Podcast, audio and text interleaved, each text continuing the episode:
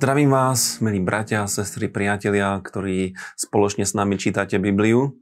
Dneska sa budeme venovať ďalším častiam, ktoré sme spoločne čítali a bude to e, časť Žalmu 140, potom e, kniha Zjavenie, druhá a tretia kapitola a prvá a druhá kapitola knihy Ester. Poďme na to. V 140. žalme sa Dávid stiažuje Bohu na úklady, ktoré mu stroja nepriatelia. A e, situácia bola skutočne veľmi zlá, veľmi komplikovaná. Kto poznáte Dávidové príbehy, tak to viete, že mu nieraz usilovali o život a e, keď si ten žalm čítame, tak si môžeme všimnúť jednu veľmi zaujímavú vec. A síce to, že hoci sa Dávid stiažuje, tak jeho žalm nie je nejaké nariekanie. Nie je to nejaké zúfalé volanie o pomoc, ale Dávid sa veľmi s takou silou a vierou modlí. Modlí sa a očakáva, že sa ho pán zastane. A, a taktiež sa modlí za to a je o tom úplne presvedčený, že tým jeho protivníkom, tým, ktorí mu stroja tie úklady, sa nebude vodiť dobre, ale bude sa im vodiť zle. Všetkým, ktorí robia zle práve jemu. A v tomto texte Dávid tiež hovorí jednu vec, ktorá mňa osobne veľmi teší. A síce, že Boh je zárukou naplnenia každej spravodlivosti. Dávid tu hovorí, viem, že hospodin rozrieši spor biedného, chudobným vymôže právo. V dnešnom svete sme zvyknutí na to, že aby sme niečo dosiahli, aby sme boli úspešní v nejakom spore, tak častokrát potrebujeme i dve veci. Potrebujeme buď byť vplyvní ľudia, alebo mať vplyvných známych, alebo mať peniaze, ktoré nám pomôžu nejakým spôsobom dosiahnuť svojho a obhájiť svoj prípad. A David tu hovorí, ale že z Božieho pohľadu e, toto netreba. Že Boh je Bohom e, absolútnej spravodlivosti, ktorá sa jedného dňa e, naplní a Boh sa nás zastane, aj keď nemáme vplyv alebo tie spomenuté peniaze.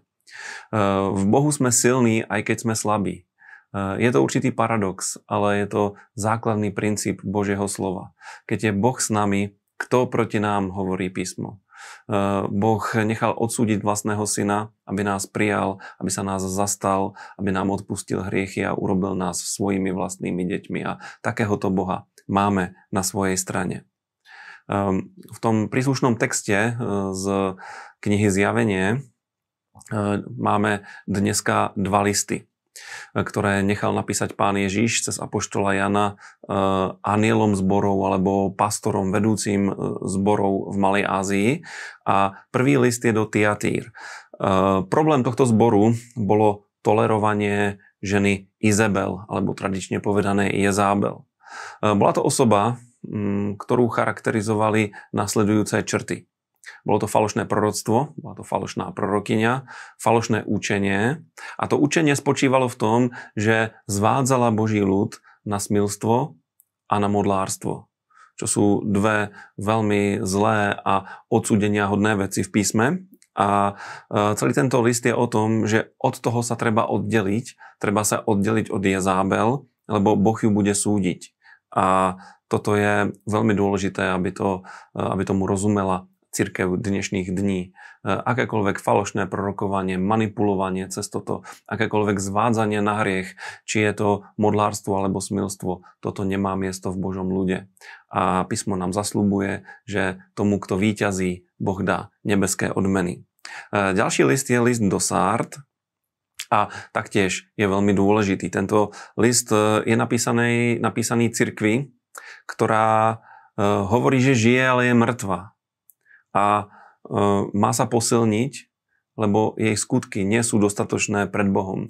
Priatelia, my nie sme spasení z našich skutkov. My sme spasení zo skutkov Pána Ježiša Krista, čo prijímame svojou vierou v Neho, ale náš kresťanský život musí byť niekde vidieť. Kresťan nemôže byť pasívny. Kresťan musí byť aktívny, kresťan musí zobrať to, čo v pánovi dostal, používať to a uh, je zaujímavé to, čo uh, pán Ježiš odporúča uh, zboru v Sardách. Treba zachovávať to, čo sme počuli, to znamená nebyť len poslucháčom, ale byť aj činiteľom slova a potom rozhorliť sa a robiť pokánie. Meniť svoj život a stále sa usilovať o to ísť za pánom, byť mu bližšie a vtedy budeme živou cirkvou a ponesieme ovocie, ktoré bude zostávať. Poďme do knihy Ester. Kniha Ester je nádherný príbeh a v prvých dvoch kapitolách, ktoré sme čítali, um, sa dočítame o tej veľkej Ahasverovej hostine. Ahasveros bol uh, perský kráľ, a na tejto hostine došlo k takej trapnej situácii, kedy jeho manželka kráľovná Vašty eh, ho odmietla poslúchnuť a verejne eh, mu prejavila takú, takú nepodriadenosť a, a pohrdanie. A vyústilo to v to, že prestala byť kráľovskou manželkou a riadením Božej prozreteľnosti sa kráľovnou stalo jedno židovské dievča Ester, ktoré neskoršie bolo použité Bohom na to, aby mohla zachrániť svoj ľud pred eh, plánmi na jeho úplné vyhľadenie. A takýmto spôsobom eh, Boh jedná, takýmto spôsobom jedná Božia prozreteľnosť, že eh, vždycky sa vie postarať o to, aby sme mali východisko z akékoľvek situácie. A aj o tom je kráľovná Estier a tiež o tom, že máme byť pripravení na to, že Boh si nás môže použiť a toto bolo jedno obyčajné židovské dievča a pán si ju použil na to, aby sa stala kráľovnou Perzie a nielen na to, ale hlavne na to, aby skrze ňu mohol byť zachránený Boží ľud.